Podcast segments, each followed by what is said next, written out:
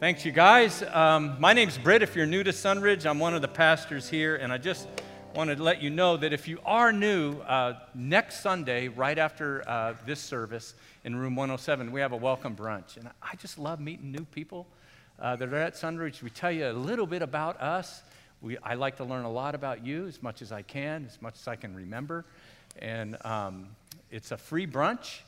So you get free food out of us, and uh, it's just a great time of hanging out. It lasts about an hour, and we have childcare too. So please, if you're if you're at that place where you're like, hey, I want to know a little more about the church, then uh, plan on that next next weekend. That that'll be fantastic.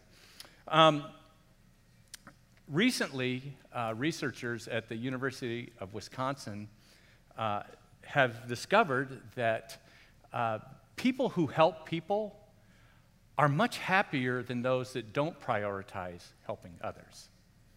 And in fact, like studies like that and others that have caused uh, researchers, social scientists, and all to uh, rethink uh, kind of our traditional view on altruistic acts or when we're trying to help someone else. That traditionally, we think of that as, you know, like when we help somebody, we, we experience a loss, like it costs us something, there's a sacrifice in it. But what they're discovering is that our brains seem to be hardwired uh, to receive a psychological reward when we help people. In fact, they've kind of fondly termed this thing that they don't know what it is yet, but they're calling it uh, the moral molecule. That when we help people or uh, when we feel a connection with others, uh, it, our bodies release oxytocin. And I don't know if you know about that hormone, but it's called the love hormone, oxytocin. Um, it, it's released when a mother is nursing a baby, when we hug or uh, think of our children, loved ones, uh, when we make love, uh, it releases oxytocin. And so when we help others, there's like this happy drug that kind of gets released in our bodies. Um, and researchers have even determined that you don't even actually have to help somebody, you just have to start thinking about, deciding to help somebody. And you'll feel happiness. Uh, University of Zurich did a study in which the researchers brought in these participants and they said, We're, we're going to give you an amount of money and uh, we want to ask you some questions about how you might spend it.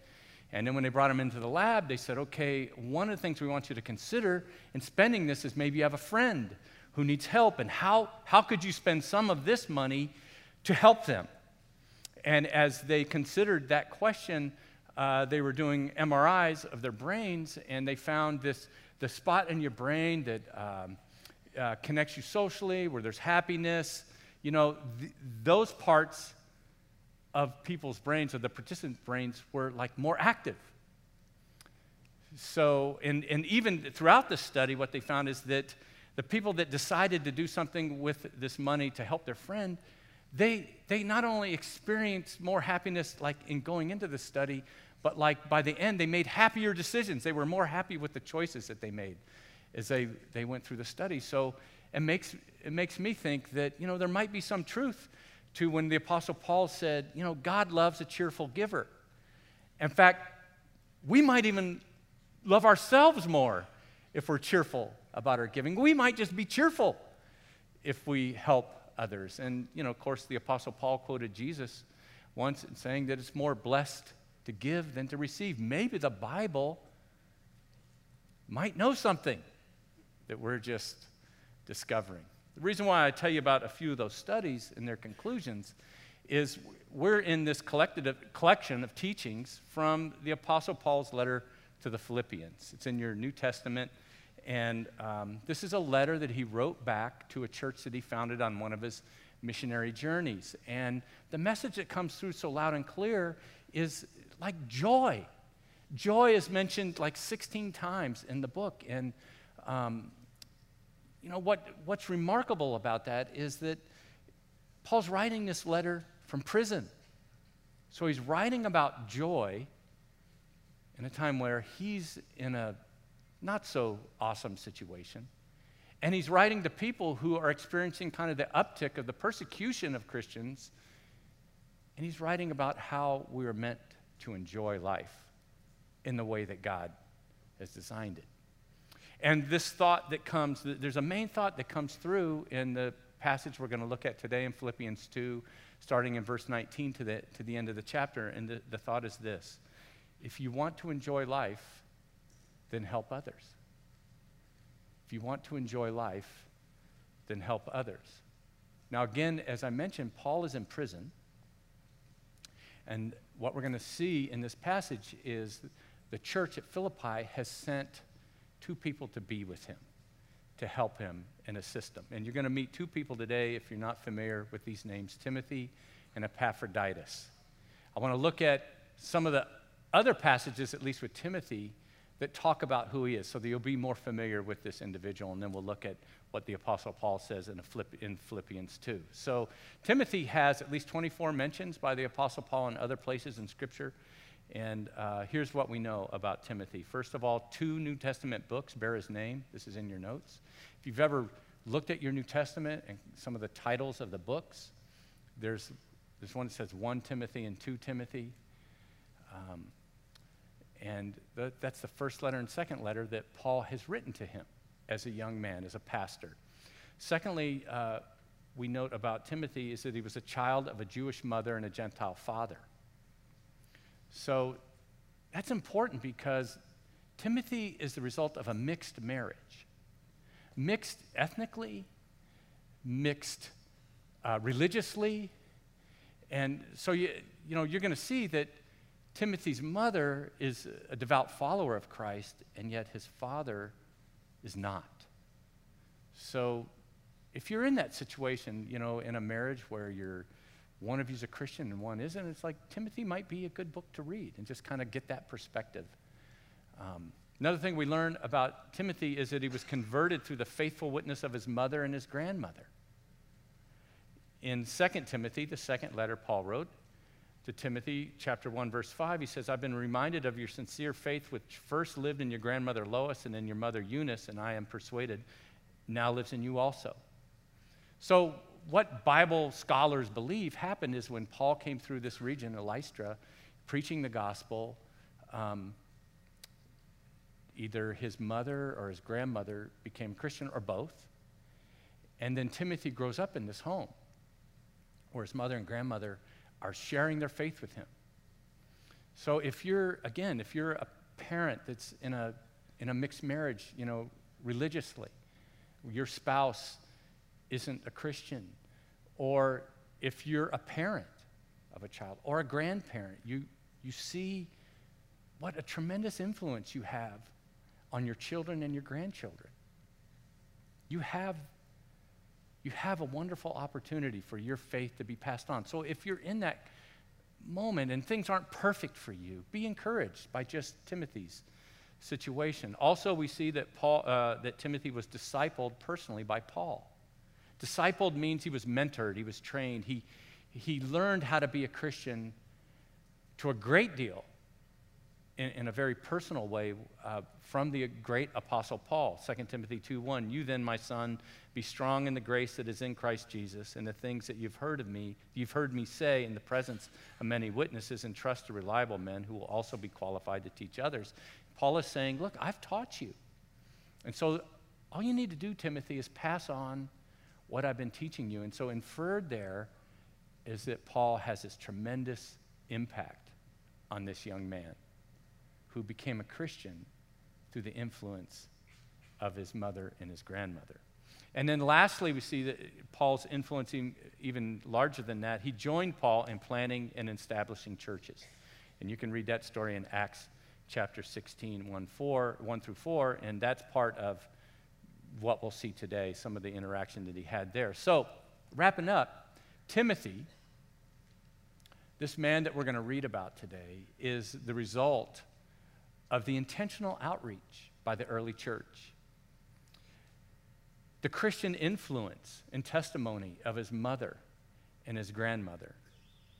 He has benefited from the systematic and intentional mentoring or discipleship by a concerned and mature Christian. And he had the opportunity to share experiences and traveling and, and situations in which he could also share the gospel. So, a Timothy doesn't just happen magically. A Timothy happens through an investment of many different people that are part of a church. Here's what Paul says about him in this passage, starting in chapter 2, verse 19. I hope in the Lord Jesus to send Timothy to you soon, that I also may be cheered when I receive news about you. So, Timothy is with Paul, and he eventually he's going to send him back to the church at Philippi so that he can bring Paul information about how that church is doing. In verse 20, here's what he says I have no one else like him. There's no one like Timothy to Paul. And here's why he takes a genuine interest in your welfare. He says, he genuinely cares about people at the church. And you know, right after that, he says that not everyone does that. Not everyone has the, something beyond self interest at their church or in their congregation. Timothy has a bigger picture. He's concerned about others. And he's also Christ centered. He says he's not all, all about his own interests, but those of Jesus, Jesus Christ. He's Christ centered in his focus. But, and then also, you know that Timothy has proved himself. So he's proven that that word means reliable, he's, he's dependable. Because as a son with his father, he has served with me in the work of the gospel. I hope, therefore, to send him as soon as I see how things go with me, and I'm confident in the Lord that I myself will come soon. So Timothy's a, a remarkable individual, but he, you know, because he um, genuinely cares about people, he's Christ centered, and he's just reliable. He's not flaky. But the way Timothy got that way is the result of the investment that people made in him. That's something for all of us to think about. Then there's Epaphroditus. And he only is mentioned in this section of Scripture in Philippi, and he only gets two mentions, but it doesn't mean that he's not important. You, you might not have ever heard that name before, Epaphroditus. Maybe you don't have a brother named that, or uh, you know someone on your team. so if, if it's difficult for you to write it, just call him E, or to say it. Just call him E. In fact, in my notes, there's something difficult about even typing that name, Epaphroditus. And it, I always misspell it. In my notes, I actually just call him E in many places. That was free. But all we know about him is what we find here, and then in chapter 4, he delivers kind of a GoFundMe offering to the Apostle Paul. And here's what we see about Epaphroditus, or E. He's a member of the Philippian church, so he comes from among them. He was also converted and also obviously trained and um, a Gentile, not didn't have Jewish background, religious background. And he's converted because of the mission work of Paul, and yet he's also grown up in his faith too. And then that makes him, the second thing we know about him is a dedicated servant. He's someone who's dedicated in serving others, and you'll see that come out in what Paul says about him here, beginning in verse 25. But I think it's necessary, even though I can't send Timothy right now, he says, it's necessary to send back to you Epaphroditus. And look at the words he used to describe Epaphroditus, my brother that says something about the relationship that Paul has with him. He's not just, you know, somebody at my church. There's like a brotherhood with him. He's, he's part of the family of God. There's a sense of connectedness that goes beyond duty or we go to the same church. There's, there's a strong connection here with Epaphroditus. He also calls him a fellow worker. So he's not just in, has great fellowship with, with E, he, um, he's a fellow worker. His sleeves are rolled up and he's invested in what God is doing at that church. And not only that, he's a fellow soldier, which, you know, you, you could have someone you feel a strong connection with in the church that serves alongside you, but to call him a fellow soldier says something about his stick to itiveness and his, his braveness and his courageousness in, in the face of like challenges and persecution. He's a guy that will stand with you even when it's not going to be easy to stand. He's a fellow soldier who is also your messenger, which is the same word from which we get apostle, which he's, he's able to be sent. He's so solid in his faith that he can be sent as a representative of the whole church and be trusted with money and the care and, and the great task that he's been given when the church can't all go. He's their representative, whom you sent to take care of my needs, for he longs to all of you and is distressed because you heard he was ill. Notice this. Indeed, he was ill and almost died, but God had mercy on him, and not on him only, but also on me to spare me sorrow upon sorrow. Therefore, I'm all the more eager to send him so that when you see him again, you will be glad. You may be glad, and I may have less anxiety. Paul's saying he's, he's so valuable to me. It's going to be hard for me to let him go, but I need to do this so that I'm not anxious about you. Welcome him in, in, the Lord with great joy and honor men like him because he almost died for the work of Christ, risking his life to make up for the help you could not give me. And there's no, no specifics on this, how Epaphroditus got to the point of being so sick or his health was affected. And I don't recommend this for any church member, but you know what? This guy's remarkable. And he's so important to Paul. He describes him as brother, fellow worker, fellow soldier, messenger. You know, the, the words that Paul uses for both Timothy and Epaphroditus, they are helper words. They're helper words. About Timothy, he says he cares about people, he's Christ centered, he's proven. Of Epaphroditus, he's, he's a brother, he's a fellow worker, he's a fellow soldier, he's a messenger. Something's coming to the surface about what it means to enjoy life. And when Paul describes the people that are so important to him in this little interlude, kind of in the middle of this letter, he's talking about people that are helping.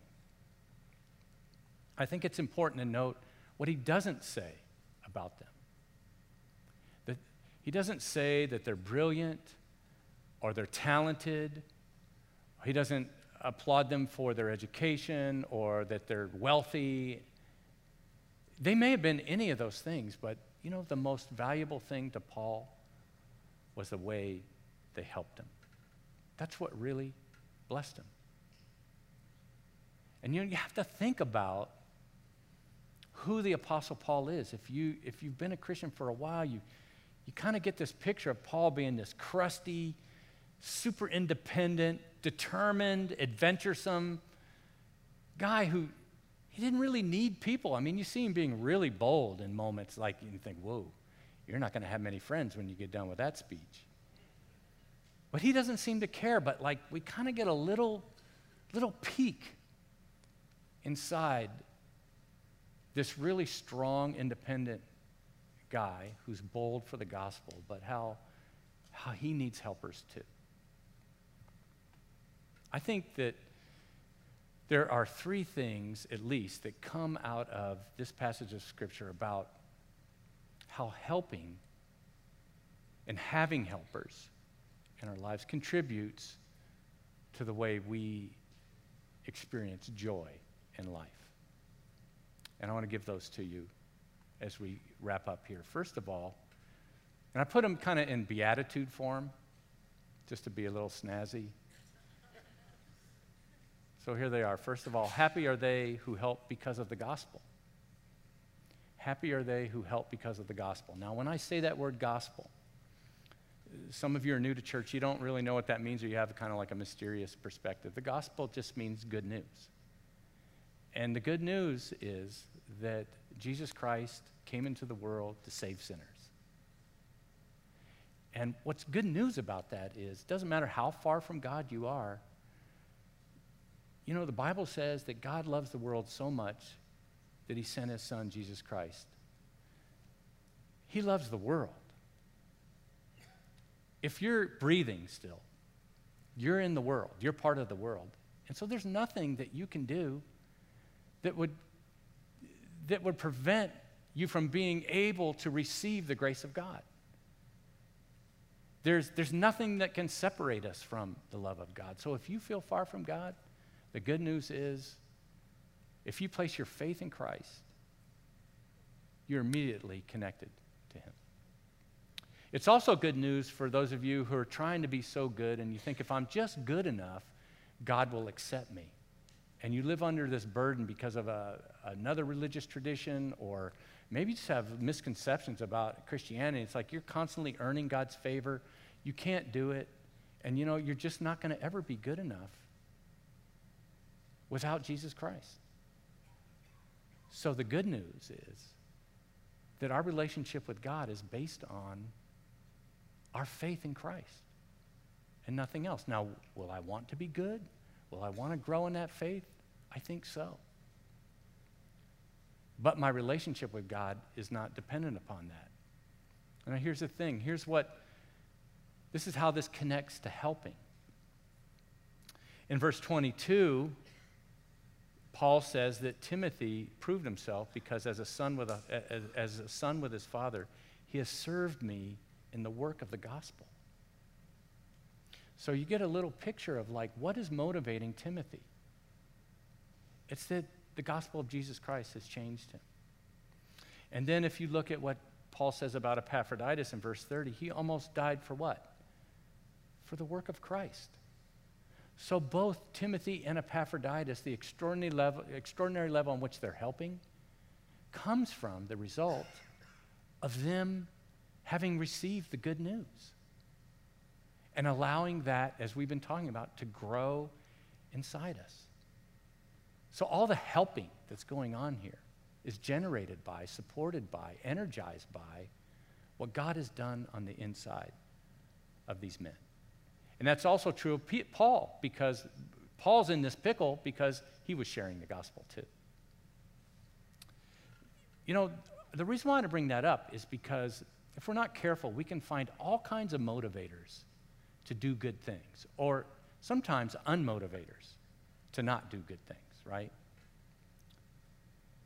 If we're, if we're not careful, we, we could do good things and be a helper because someone else is putting pressure on us, or someone, the preacher, threw out a really good idea, which I'm going to have a great idea for you at the end of this message. but it's going to be up to you and what God is doing in you, whether that's for you or not. I'm going to leave that mysterious so that you'll just sit on the edge of your seat until the end of this message. Um, Paul says that there are some people in the church that they're looking out for their own interests. You know, I find comfort in that as a fellow struggler and also as a pastor that right away, in the earliest church record, we have people who are doing things for the entirely wrong motives. Doesn't that bring you comfort? Doesn't it challenge you? because we can do things because the preacher asked us or because we're seeking recognition or it's just my thing and I'm trying to find myself and, and vicariously uh, discover who, who I am. Uh, I'm trying to earn some respect. Whatever, whatever like is inside you, money. Um, if it's not what God is doing inside us, then it's, it's going to be ill advised eventually and it's, it's going to run out of gas, I promise you. It won't satisfy and it won't bring you happiness. The thing that's driving these men is they're helping because of the gospel. Second thing, happy are they who help in partnership with others. Happy are they who help in partnership with others. Think about this. Paul is helping the church at Philippi. He, he started the church there, so he went there to help them to receive the gospel. And he's still concerned about them. That's why he's writing this letter. The Philippians are in turn helping Paul, right? They're in partnership with him, sending him support. Timothy and Epaphroditus are part of that support. And they are helping Paul as a team. Paul is also concerned for Epaphroditus specifically because his health is failing, because he's working too hard. And Epaphroditus is concerned, while his health is failing, for the church to be overly concerned about him when they hear that he's, he's really sick. All of these people involved, the church Epaphroditus, Timothy, Paul, they are all helping in partnership. They are part of a team. They are bringing hope to their world as a team. Now, a team victory is different than a solo victory. Let's point that out. Right? And this is not to disparage anybody here who's a wrestler, a golfer, a supercross champion, and you did it all by yourself, okay? There's also a team involved in that. But there's something special about a team sport to me. And you know, you watch a team sport, and when they win the championship, they all jump together and they pile on each other. And like, why do they do that? Because they could just all go off to the cameras and say, you know, individually I executed, and that's why we won. It's like, no, they, they share this joy together. That's, that's the joy of working in partnership with people. And it's different than a solo victory. We accomplish more when we work in partnership with others for the sake of the gospel. Team World Vision is here. They're an organization that we partnered with several years ago. And annually, we've been running in the LA Marathon uh, for clean water in Africa. You're going to hear about that at the end of the service. That's the mystery thing, by the way, if you, didn't, if you were sleeping earlier. And um, you know that last year, over 100 of us ran. We raised $130,000 for clean water in Africa, and that is clean water for 2,600 people for a lifetime. So here's the thing none of us could do that as individuals. We did it as a team. There were runners, there were givers, there were supporters, there were there was fundraising. There are people that Sunridge isn't even their home. They, they were part of that. You know, last year we, we did this beautiful thing. It was, some, it was an idea that was like just the best idea ever that we've had at Sunridge. We put orange balloons on every chair, on, chairs to represent the runners that we had last year. How many of you remember those orange balloons over here? Okay. So we did that. That was so cool. It was, but you know, really, the reason why we did it at first was like, we got to tell people that our church usually isn't this small. So the balloons represent, like, yeah, there's other people here usually, but they're all off running the marathon. So it's kind of out of fear, but honestly, I'm just, can I be honest in church? No, I'm not allowed. I'm the pastor. So, um, but you know, like, nothing would be cooler than this spring if uh, all we had was orange balloons in here and five of us that just cannot run or walk. That would be awesome. I, that, would, that would be a mad representation of Sunridge, you know. We accomplish more when we do it together. It's not, it's not the sum total of our efforts, it just multiplies our efforts. University of Kentucky also, uh, they did a study, that, they call this the ripple effect. When, when people get that they're in partnership and they're helping one another, you know, there's this ripple effect in the organization. Maybe you're part of an organization that has that, or maybe you're not. Maybe they don't have it. But when there's this vibe in a church, on a team, in a community, in a little league group, in a workplace, in an office, when there's this vibe of like, we are in this together, work productivity is higher, people are happier, they're more likely to enjoy the job that they have. That's the ripple effect. It's what happens when we work in partnership. And then I think there's something that I call the not alone factor. And you see this come out in Paul's vulnerability here. You know, before Jesus ascended, one of the things he said to his disciples is, You are not alone. I am with you to the end of the world. And some of you are sitting in this room, and I, and I know some of your stories and the things that you've gone through. And there are some recent stories of folks in our church that have experienced like just really challenging times and prognoses. And you know, the thing sometimes that gets you through a day It's just knowing that you're not alone. In fact, if, if we have a community of people around us, those that we know that love us, you can almost do anything. Happy are they who help in partnership with others. If you want to be happier at work, in your home, at your church, in any relationship or team that you're a part of? To be happier, ask this question What could we do together in this situation? And that's likely to lead you to something that's a partnership. Last thought, and then we're done. Happy are they who help those only they can help. Happy are they who help those only they can help. Now put on your imagination here for a second and think about imagine if Paul, when he was miraculously converted, he never got like, he never acted on this burning desire to go tell other people about Jesus. And he just said, Yeah, I'm going to stay here at the church in Jerusalem and, you know, just worship Jesus forever. Imagine if he had not kind of followed that nudge to go somewhere and to do something with it. Imagine that he, he did not share the gospel with Timothy or Epaphroditus or people at Philippi.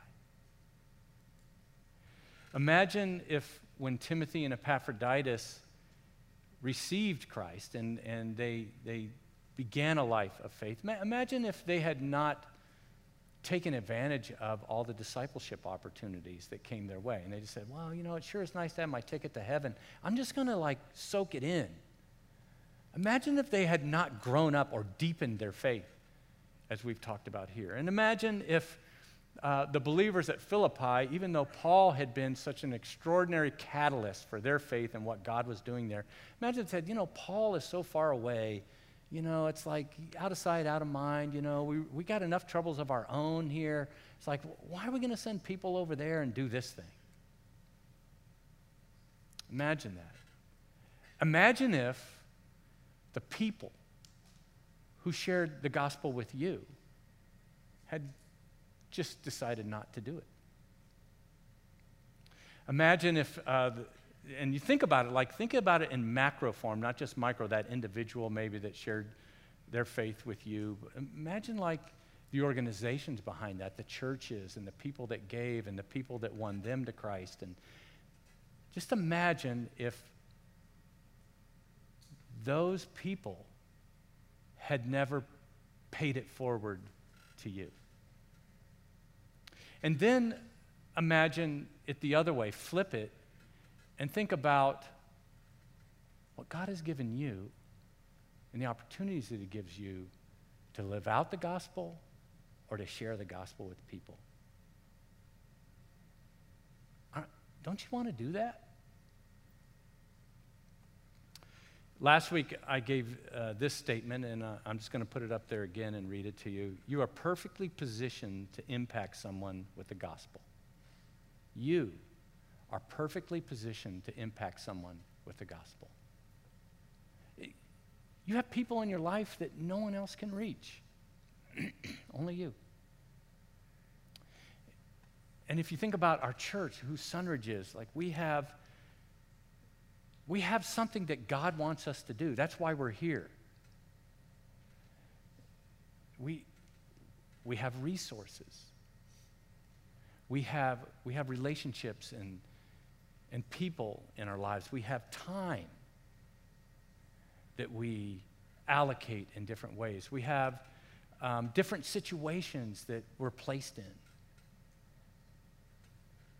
These are opportunities, maybe, for us to help those who, whom only we can help. You know, if you're a Christian,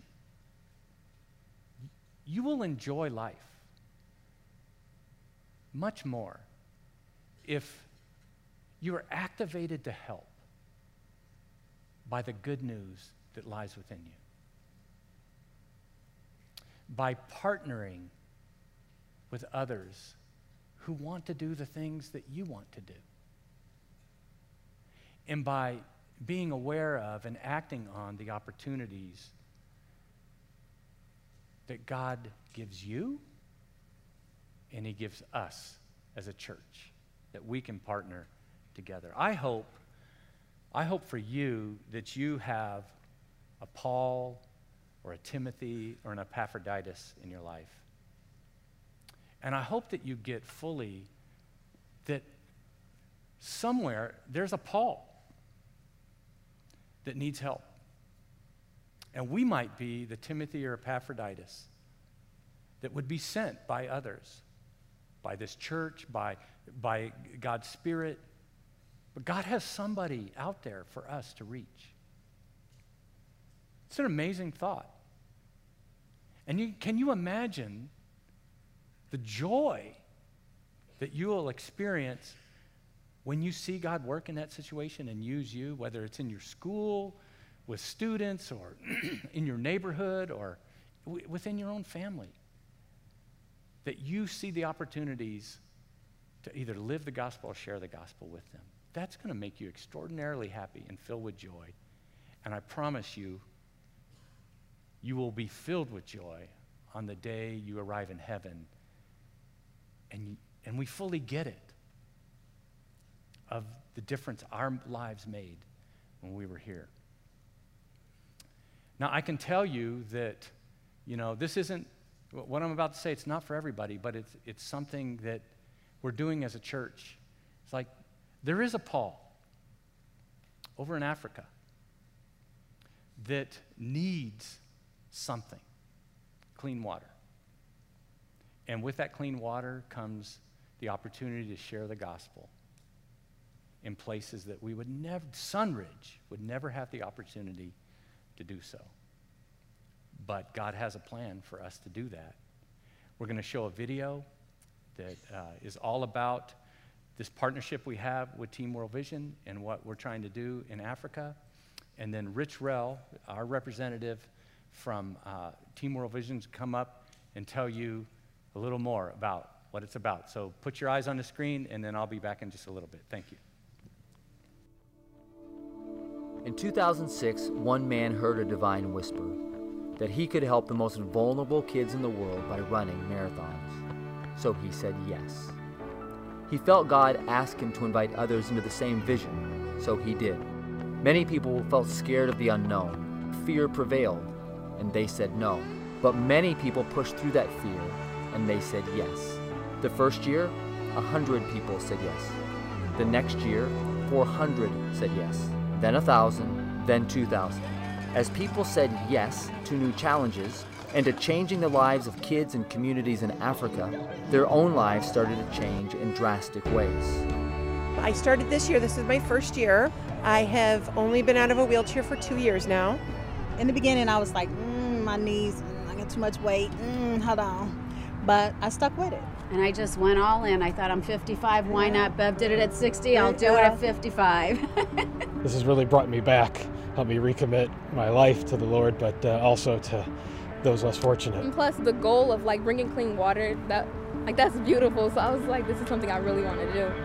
We really did a lot of training, just the two of us, and it was such, such a bonding moment of yeah. that that time when you your your strength is faltering and the person next to you yeah. carries you through it. Well, I've lost 75 pounds through this. And I couldn't imagine my seven year old having to go run and get water for our family. So that what keeps me motivated and focused. I plan on running a marathon every single year until I die. Wow. We'll see how that happens or how that goes.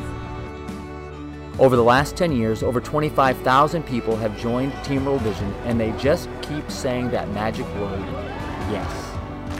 Every one of those yeses also represents kids in Africa who get to say yes to life, yes to health, yes to an education, yes to hope. Hundreds of thousands of kids. Every movement, every revival, every revolution in the history of mankind has begun because someone said yes. They are yes people. We are yes people. You are one too. As long as there are children in this world without clean water, we will continue saying yes. So, I, I yeah, that's awesome. Thank you. This is definitely the more alive service. Well, it, it is, Pastor. You're right with that. Like, you guys are clapping already.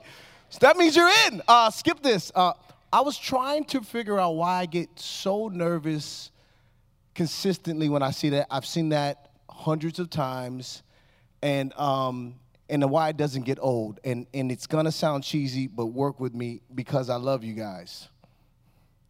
And I know as much as the impact that we have, that you have had on the world, what this will do for you, especially if God is calling you into it. I don't know how to explain it completely, but the transformation is unreal. So if you've already checked out because you heard the running and stuff, and you're like, yada, yada, that's okay. Do this with me. Imagine that you wake up and you see on the news that 100 jetliners have crashed, like overnight. Um, sounds kind of ridiculous. You're probably checking to see if you know someone on the flight, how many people on there. You start doing the math. And, and, and I'm not playing with you because 26,500 people, sometimes I don't like doing numbers, died yesterday of preventable causes of extreme poverty. Unreal. A thousand died of the lack of access to clean water, clean water. And that's actually uh, uh, I'm actually giving you some hopeful news because a thousand, it used to be 1,600. So we're making an impact. We're going to end that crisis because of the faithfulness of, of people like yourselves. I remember when this shift happened for me, and I call it shift because God has been clarifying what happens when we do this in church services. And these are rare moments right? Where he takes you and kind of changes your plans, shifts your understanding, and, and, and you're changed forever. And I think our best life are, lives are in that moment. And I was sitting in church, baptizing my twins, my three kids actually at the time, and this World Vision guy came in, interrupting my spiritual high five from God. Because I wasn't raised in a Christian home and my kids were getting baptized, and he reminded me of them being in an incubator for 21 days, about to die, and how I prayed for them. And he said, They're praying in Africa, Richard get up. Ruined me. Thank you, God. I went from making fun of runners to I'm that weird guy running past your stores. Never wanted to go to Africa. I've been a couple of times, and I'll talk to you about that. My first trip to Africa was horrible.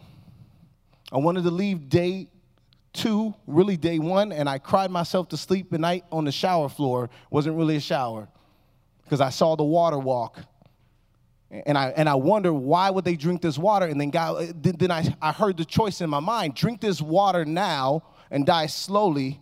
Drink this water now and, and die slowly, or don't drink it and die of dehydration. Water starts the process. Second trip, it got personal because I decided to sponsor a child. And I went to Julius and met Julius, and he didn't have clean water.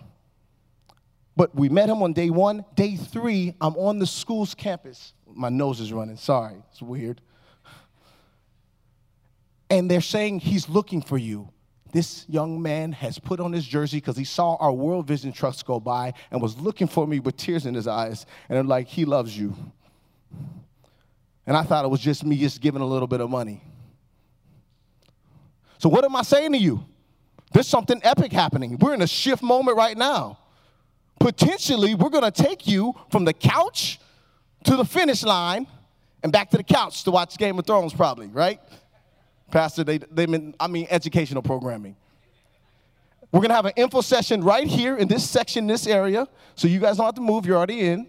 Um, and we're gonna talk about this Los Angeles Marathon. Last year, you guys impacted the world, had a hundred and something runners, set an example, gave a witness. I call it the triple transformation. Your body will be rocked, the number one killer in the United States is heart disease and diabetes. The number one killer in Africa is the lack of access to clean water. Others will be focused and say, What is wrong with you? Have you lost your mind? You're saying, Yes, because I love people. And then you will be saving suffering lives. 85% of Uganda, for example, is actually Christian. A lot of folks don't know that detail. So there are brothers and sisters and our brothers and sisters. Amen? You get what I'm saying? So let's do this. We're gonna do this together. We're gonna meet over here. You can run. You're like, Rich I don't run. You can walk. Run, walk, stroll, trot, whatever you need to do, we'll get you there, okay? So I'm gonna pray right quick. I know I'm uh, forgetting something, but God is with us. God is with you. I'm gonna pray. Lord, thank you for this time. Thank you for Sunrise Church and their faithfulness. I pray that you move in hearts, you bring them closer to you. You show them that we are made for greater purpose and impact, that there's no such thing as somebody else or someone else's children. and that we walk with urgency, we live with urgency, because they need your love, need this water and a chance at life. In Jesus' name, amen. Thank Amen. you. Thank you, Rich.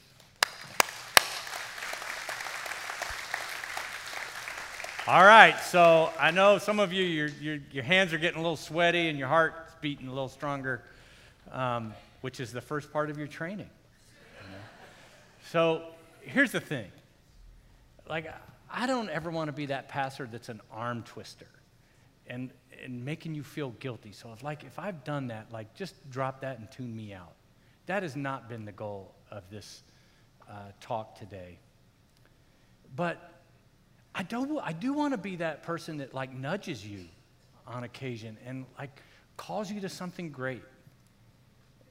And this is, this is something that has become part of the fabric of who Sunridge is. And all I'm asking you to do in this is like consider it. it you know, if you just click it off, it's like because it's something outside of your paradigm, then, then it's like, then you're only doing stuff that you've always done. There's something different about this that I just think you should consider it. And consider it means like come over here and just listen to an eight minute talk about it and uh, get some more information and then consider it. You don't have to sign on the dotted line today. You can if you want. But it is one way that we as a church, with the resources and who God has made us to be, can make a real difference in the world for people who need a difference. You know, uh, this year, everyone who's doing a half, you don't have to do 26 miles, you can do a half a marathon, which is what I've done in the past. Yeah, all the halfwayers. I don't have that 13.1 on my, on my window. It's just, I'm a little embarrassed about it, but, um, but a half is okay. It's awesome. Because the point is to, to bring clean water, right? But um, we're all starting from the midpoint. Before it used to be this thing where you had to pick the beginning or the middle, and like we start, we all, all the, the half marathon runners are starting from the midpoint. So there's like this going to be this cool thing of all this orange filtering out into the, the marathon track where after all the fast people have gone by, you know. and you get to finish at the finish line. And the last two miles are downhill. I just want to let you know that. It's good to know. So, how many of you will say, I'm not saying I'll do it, Britt, but I'll consider it? Raise your hand. How many of you consider it? You're going to meet me over here. Okay. All right. There'll be more of you, I know. So, um, to wrap this thing up today, we're going we're gonna stand and uh, the band's going to lead us in one more song. Sing it loud and proud. This is an awesome song to wrap up church with, and then uh, I'll meet you over there. Let's stand and worship. Thank you.